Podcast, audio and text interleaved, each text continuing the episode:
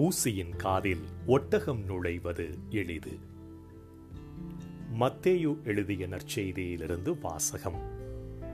அதிகாரம் பத்தொன்பது திருவசனங்கள் இருபத்து மூன்று முதல் முப்பது வரை. அக்காலத்தில் இயேசு தம் சீடரிடம் செல்வர் விண்ணரசில் புகுவது கடினம் என நான் உங்களுக்கு உறுதியாக சொல்கிறேன். மீண்டும் உங்களுக்கு கூறுகிறேன். செல்வர் இரையாட்சிக்கு உட்படுவதை விட ஊசியின் காதில் ஒட்டகம் நுழைவது எளிது என்றார். சீடர்கள் இதை கேட்டு அப்படியானால் யார்தாம் மீட்பு பெற முடியும்? என்று கூறி மிகவும் வியப்படைந்தார்கள்.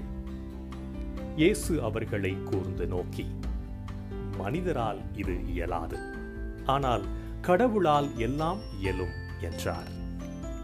அதன் பின்பு பேதுரு இயேசுவை பார்த்து நாங்கள் எல்லாவற்றையும் விட்டுவிட்டு உம்மை பின்பற்றியவர்களாயிற்றே எங்களுக்கு என்ன கிடைக்கும்? என்று கேட்டார்.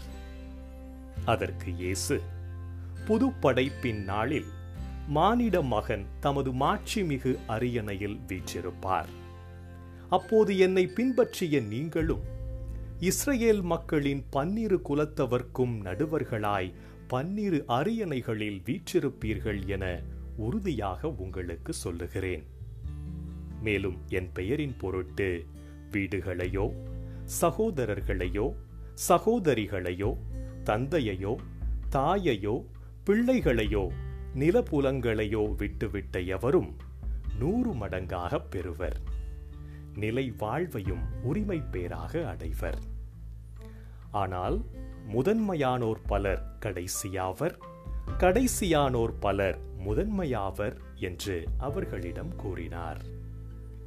ஆண்டவரின் அருள் வாக்கு கிறிஸ்துவே உமக்கு புகழ்.